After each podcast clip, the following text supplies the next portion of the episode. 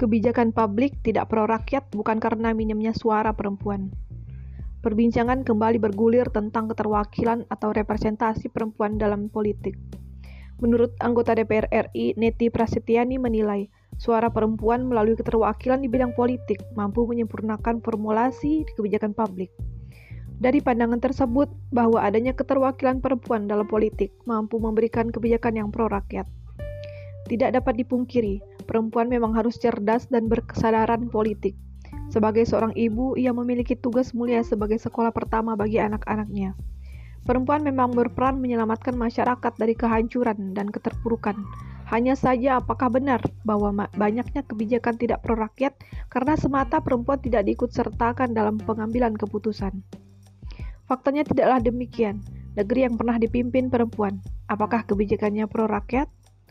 Artinya permasalahannya bukanlah terletak pada siapa penentu kebijakannya, tetapi lebih kepada sistem yang sedang diterapkan saat ini.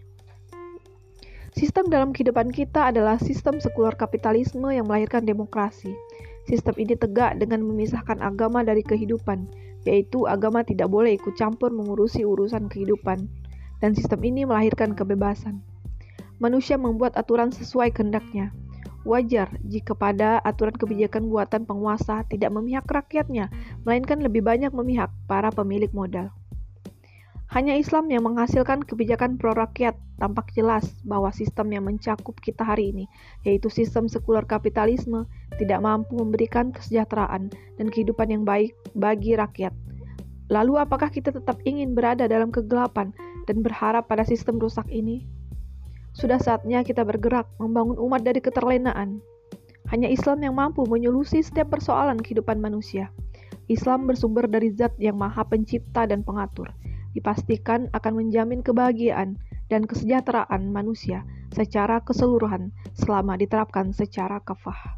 Presume Mardia SPDI, penulis Najma Saidah.